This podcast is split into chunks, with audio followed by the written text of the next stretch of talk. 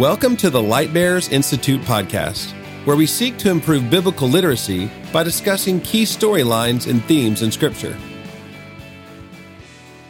Welcome back to the Light Bearers podcast. My name is Ryan Martin, and I serve as Director of Missions for Light Bearers.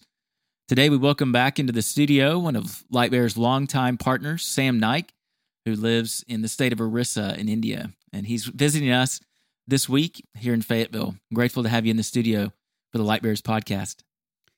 Thank you very much, Brother Ryan, coming into the mission board and to the mission director because God has a mission.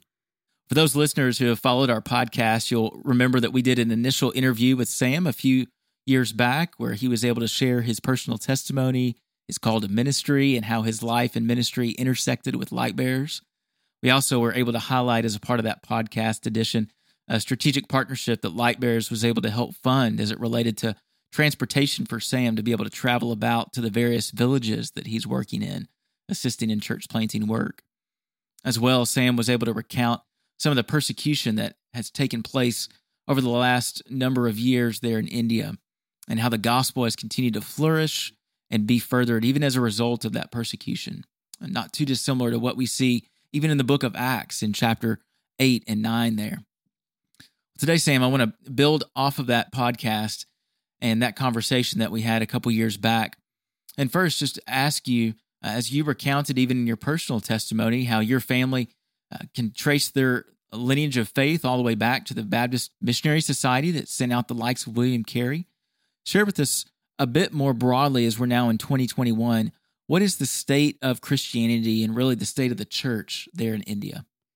We definitely be grateful to the William Carey and the Baptist Society uh, of Missionary London. During that days, there was no flight, nothing. But William Carey was a very obedient. He was uh, professionally he was a cobbler, but God had a call to him, and he could see the urgency of the country of India, the social evil system, tradition, religion. He studied, and he came to uh, India through the ship to West Bengal and he landed into Sundarban, Shirampur, where his children died. His wife became like a mentally retarded. His printing press was burned, and he became a professor in Sanskrit in the Calcutta University. He was a man of wisdom, though he is a short, but he was a very powerful Baptist missionary to India, and he was able to translate 39 languages. The Bible, India has a lot of languages, and he had encounter with the evil system, like when a husband dies, the woman is burnt alive on the funeral of uh, husband, and to that he was an instrument to eradicate that evil system that when a young husband dies, a young woman just married and to be burnt alive, what a terrific, cruel kind of religious society. There are some Indians also who's associated with him. Those are the intellectual people and those who have the highlighted people with William Carey. William Carey set off at Serampur, where I was uh, one year Masters of Theology at the College of Serampur. I could trace back to William Carey and the buildings and the houses which he built uh, just beside the Hooghly River. And then he had uh, many schools. And I think William Carey's was the first printing press in India, 1800s. And uh, William Carey has various literature service. And he established the Serampur College where thousands and thousands students have graduated and that uh, college was affiliated with the Denmark those days in 1800. So he just not only brought the light uh, to the nation, also he brought the education, also he brought the social changes in the society. And when we are just south to the Calcutta or the Serampur, West Bengal, the missionaries came in 1800, 1810. One of the first Brahmin uh, Gangadhar Sarangi in the state of Odisha, he converted, he came to Christ. He was a Hindu priest. Then later on, there was a human sacrifice in our area. Then the missionaries, the William Carey's missionaries, they invaded into the mountain. There was no road, nothing, but they had to walk. They have to use the horses. Even I heard from my father and others that they used even the elephant to come into the mountain and to the settle. In 1909, they began a small uh, school, Milman School, in my area. 1800, the British missionaries they established the Hobak High School, where I was one of the student in that high school, and still the name goes as a Hobak, Sir Austin Hobak, and AJ School. So many many educational institution which they built, and that helped to spread the gospel. In 1919, they established the Moorshead Memorial Hospital in my area, Kandhamal. And through that hospital, the most of the missionaries they went by the bullock cart because there was no motorbike maybe those days 1900 and there was no car or anything so they did a tremendous work when i think of the baptist missionary society their work william carey and many other things I am grateful, thankful because there was nothing. Then there was no road, no electricity, no mineral water, and there was no telephone, no cell phone, no typewriters or electric machines, or maybe like today what we have computers. But those guys they did tremendous work, and many of the young Baptist Missionary Society who were the graduate, theological graduate, or maybe medical nurses, even the doctors, those who came and they died. There is one place called uh, Rasulgarh Bhanjanagar in the state of Odisha. Many missionaries, they shed their blood, they gave their life. But that brought a hundredfold of mission transformation and the gospel spread in Kandhamal and there have been numerous people, mass movement that happened where my grandfather, my mother's father, and his mother, they become first Christian. My father was a uh, non-Christian. My grandmother, my father's mother, was like a village witch doctor. I still remember her when I was a small child. But my father used to go to the mission campus called the BMS mission campus that that time or during that time, and he used to uh, get the training and come back and he tells about William Carey.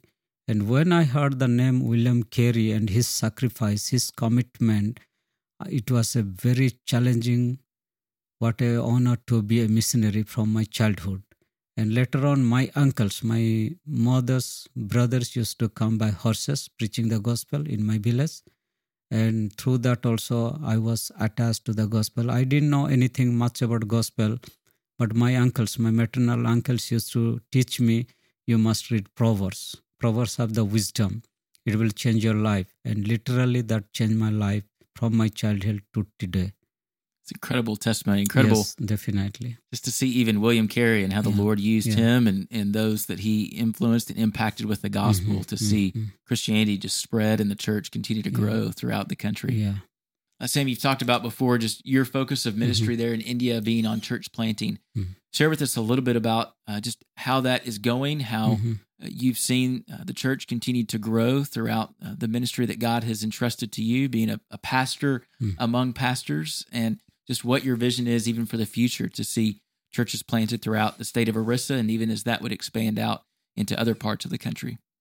Yes, when I was a child, I knew the value of missionaries and pastor. That was very impressive to me.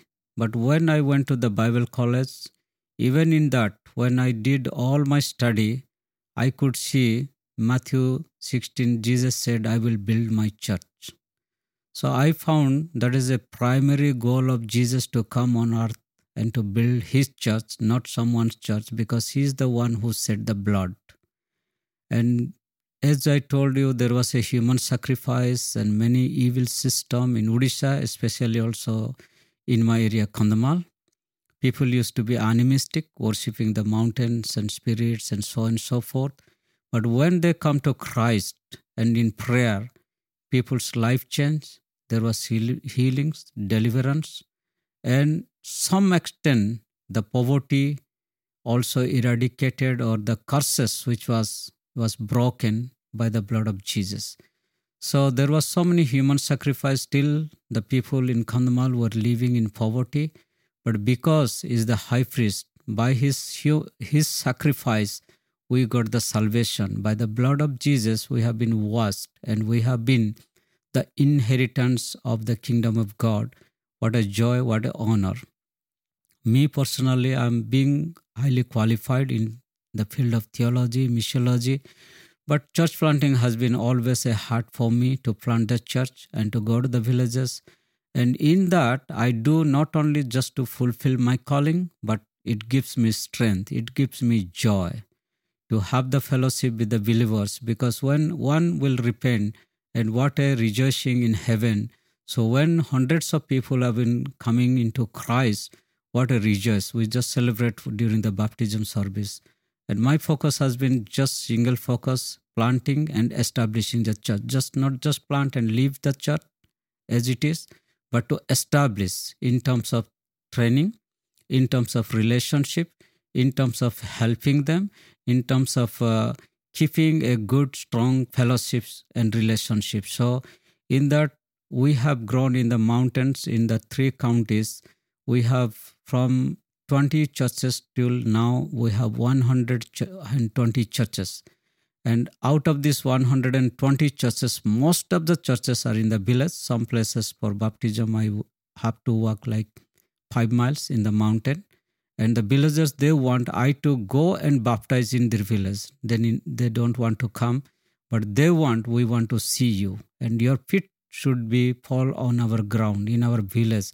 So sometimes with big procession they take me to the villages with clothes like on the ground and above and all all with big honor. So i feel sometimes unworthy but i am just like in a vessel for the kingdom of god. And i just lift up the name of jesus. And those who have inspired me and those who have been supporting me like brother kevin has been a long term partner with me for mission and to fulfill the mission because mission is the heart of God.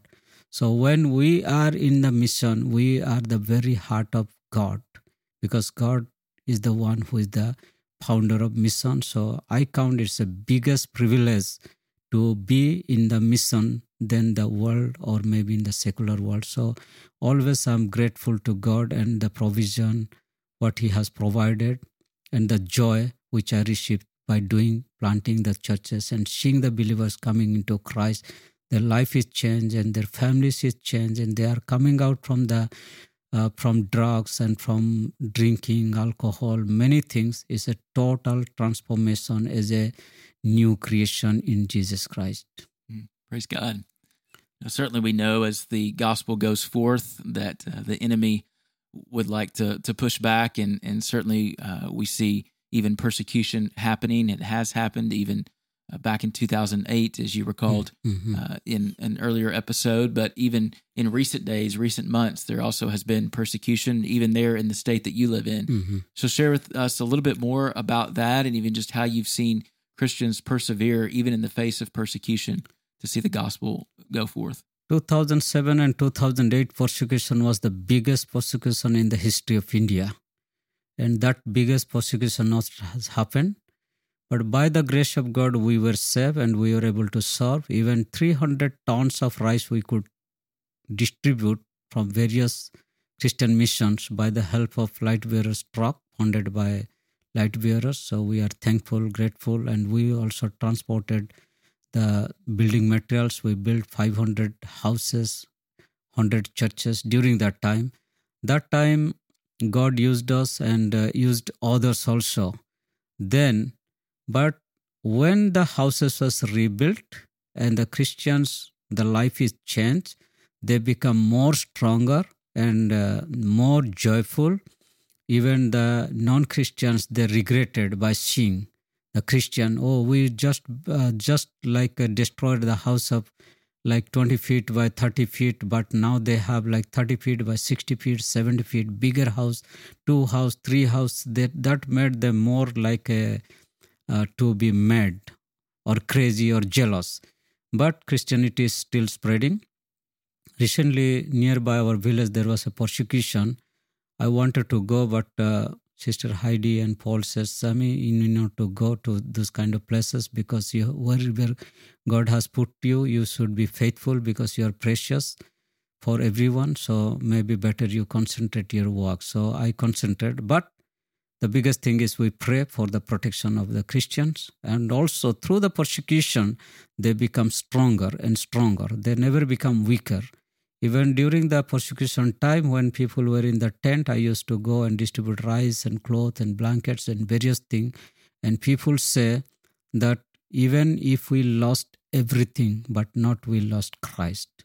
And Christ give us the strength, and we never lose Christ. He is our banner. He is our provider and we are rejoicing Christ because he is our savior we know jesus so that was a very powerful testimony even the government governor and many people noticed what a testimony the christians have. Even even the, they were governors and all but when they see the christians in the tent refugee tent some of them cried. And after that the christianity has really really really spread.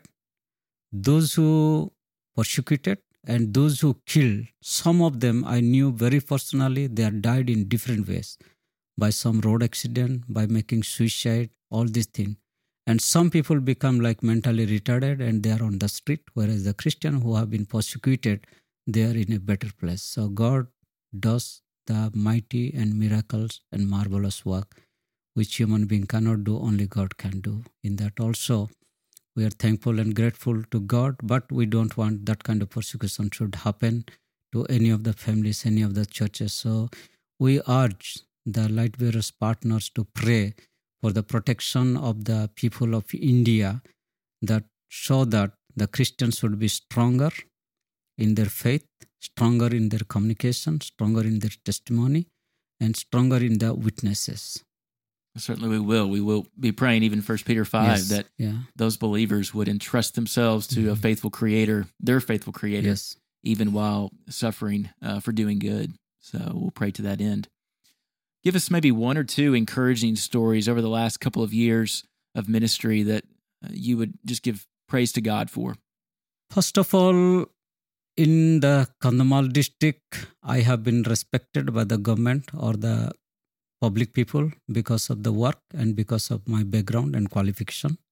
Also, there are many, many new uh, Christians or evangelists, pastor, they want to work with me, which is very encouraging. As I told you, no, to the 120 pastors, we are literally paying seven to ten dollars a month, a month.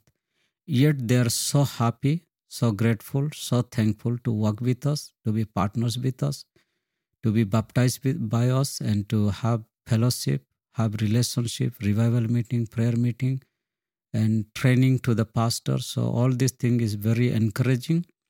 And sometimes when I walk through the villages, what a honor they give. They spread the cloth on the ground and the cloth above the head, and they take me into procession. And some churches, whenever they invite me speaking in the church, they take me with the uh, band set or with the band drums, like singing, praising, dancing, worshiping, and all.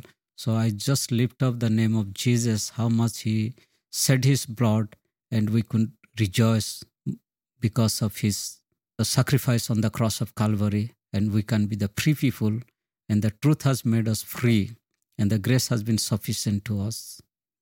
This next question is a little bit more of a personal uh, question, but uh, you've been just faithfully serving uh, for many, many years and are so um, just grateful to to be out among the people and to to pour your life out uh, for them to see them uh, grow into maturity and in, into Christ. So, what is it that that keeps you just faithfully uh, keeping your hand to the plow uh, over the course of these many years of ministry? First of all, I see the hand of God and the calling. If God would have not called me, I could have not been in the ministry. If I would have been in the ministry, but I would have not been successful. So, most of the achievement and the most of the successful story of my life when I see in terms of ministry, not in terms of the world, I see the approval of God, that God has appointed or abide in him. And the Bible says, Seek first the kingdom of God and his righteousness, and all things will be added unto you. And anything, everything, whatever I asked, have asked to the Lord, He has been providing. In that I see there is a vision, there is a provision. So already the Lord has all made the provision. Otherwise to the 120 pastor 20 120 villages to reach out with motorcycle or with car expenditure the fuel is so high and everything. But i feel we are lacking nothing but always we have having enough to serve the lord. So we when we have been faithful little the lord has made us more faithful and he's been providing.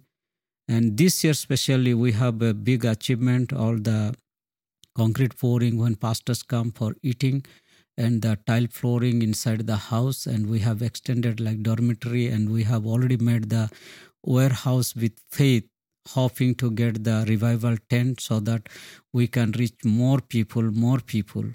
And another biggest thing i can tell you that many many pastors many many pastors like work with 25 years or, or 30 years even much more older than me they say, Sir, I had worked with the other mission, but never I had got a blanket like what you give, even a pair of dress or even a cloth for my wife.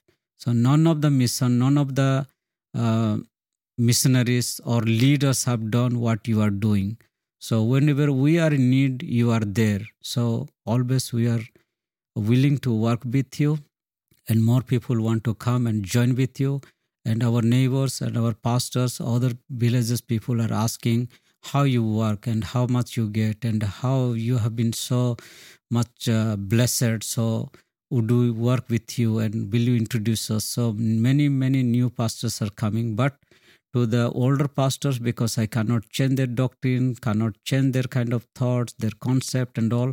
So I say better wherever you are, you be there, but whatever you need, we can provide, but officially we cannot take. So what we do, we really plant the brand new churches, which is like having your own children, so that they will be obedient. So those kind of churches have grown. A lot of baptism has happened, and yet to be baptized, some more people maybe in December or maybe in January. So light bearers also funded as well as also personally has given many times for the blankets. So the blankets has been like a opening point or maybe like a entry point to sharing the gospel. We pray with the elderly people and they, we give the altar call and they come to christ and we pray. Then we provide the blanket and they say oh all my through my life i was become old. 60 year now but the first time very first time i'm receiving a blanket from you. What a joy. And also they acknowledge the friends and people of usa all the people from usa they gave this blanket. Do they know my name? Do they know my village? So what is a joy? Though you have not seen them you have loved them like christ did. Then what they have not seen you they receive which is a big faith so it makes a change today also i got some calls that for blankets because so if light bearers or friends would contribute like five dollars, a blanket will help a family to for two to three years a blanket for to keep them warm because most of the houses have no electricity, no good houses, mostly the dirt house and hay house. Light bearers have certainly been grateful to stand alongside you and your ministry mm-hmm. and look forward to continuing to do so. Certainly as we go and, and serve alongside you, stand alongside mm-hmm. you in the mm-hmm. ministry and, and give towards projects like that. But also, too, we want to be partnering alongside you in prayer. Yeah. So, as we close out our time, what are a few ways that we can be praying for you as you go back to India and continue to serve faithfully there in Orissa? Soon after my return, we will be having on 15th all our pastors to come together for a Christmas dinner. And we will provide the blanket, provide the support for Christmas gift for pastor and the family. So that's a big challenge. And then we'll do the blanket distribution. And i have couple of uh, invitation by different churches also for some pre-christmas some youth want to conduct. So i will be very busy. So pray for the strength physical strength spiritual strength and the protection for me. Also for our pastors who have been working in the field. And last one thing I would like to tell out of 120 pastors and 120 churches, none of the pastors or not, not none of the believers have affected or died by COVID. And during that time, every month, every week, we used to have the fasting prayer. And prayer has a power, then God could do the miracle. So we are thankful to God for that also. Well, it's been our joy once again to have you as a part of the Light Bearers podcast and appreciate you coming on and, and sharing more about just the state of the church and Christianity mm-hmm. in India today and even how uh, we've seen believers stand firm in the midst of persecution and ways that we can continue to partner and, and pray alongside you in your work. So, blessings to you as you uh, return back, and we look forward to seeing how the Lord continues to use you. Thank you. Thank you. Thank you. Well, thanks again for joining us today on the Light Bearers podcast. To hear more stories like Pastor Sam's, be sure uh, to join us on this podcast or go back and listen to previous episodes as we've highlighted uh, various partners on the field, as well as our Institute seminars and other resources that you can listen to on your favorite podcast channel. Thanks again. You've been listening to the Light Bearers Institute podcast, a production of Light Bearers Ministries. For more information, visit lightbearers.com.